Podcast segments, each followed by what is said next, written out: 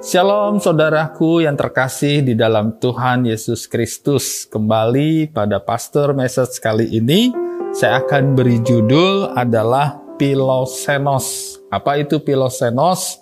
Itu adalah kata dari bahasa Yunani, berasal dari dua kata. Yang satu adalah pilos, kita kenalnya pilia, kasih persaudaraan.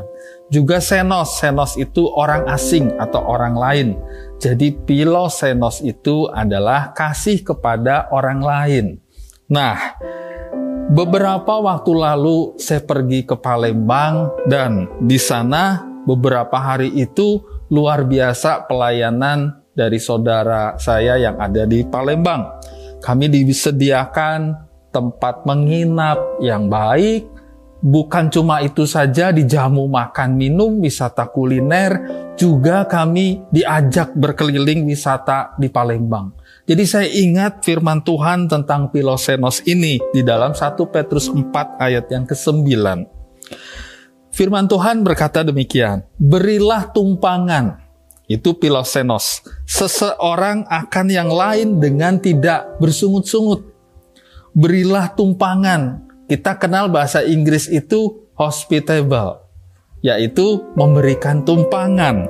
Nah, memang konteks memberikan tumpangan ini ditulis oleh Rasul Petrus ketika konteks pada saat itu di mana Rasul, murid-murid, orang percaya mengalami aniaya, tekanan, hidup susah, menderita, tapi mereka bisa saling membantu, memberikan tumpangan loh ke rumah mereka bagi orang-orang yang membutuhkan luar biasa.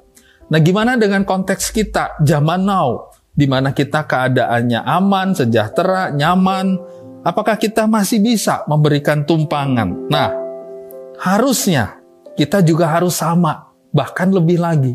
Ketika ada orang yang akan berkunjung, bertamu, bahkan menginap, kita harus berikan tumpangan itu, pilosenos itu, kita sediakan bagi saudara kita, bagi sesama kita.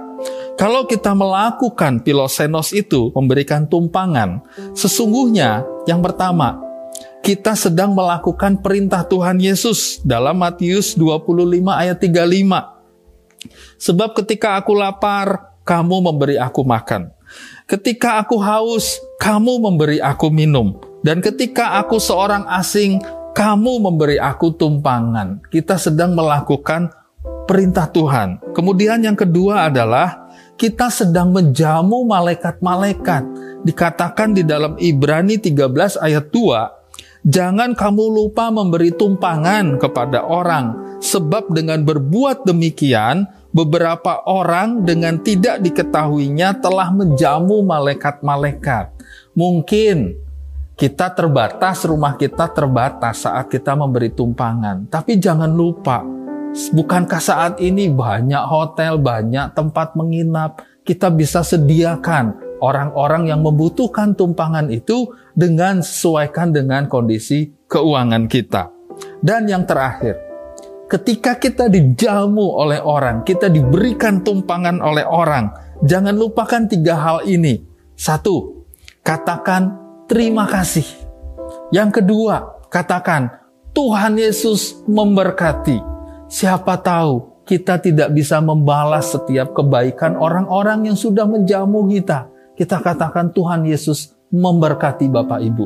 Dan yang terakhir, jangan lupa kita bawa di dalam doa kita setiap hari, di dalam doa pribadi, kita berkati orang yang sudah melayani kita dengan memberikan tumpangan. Itu saja yang saya bagikan buat Bapak Ibu Saudaraku semua, kiranya dapat memberkati Bapak Ibu semua. Tuhan Yesus memberkati.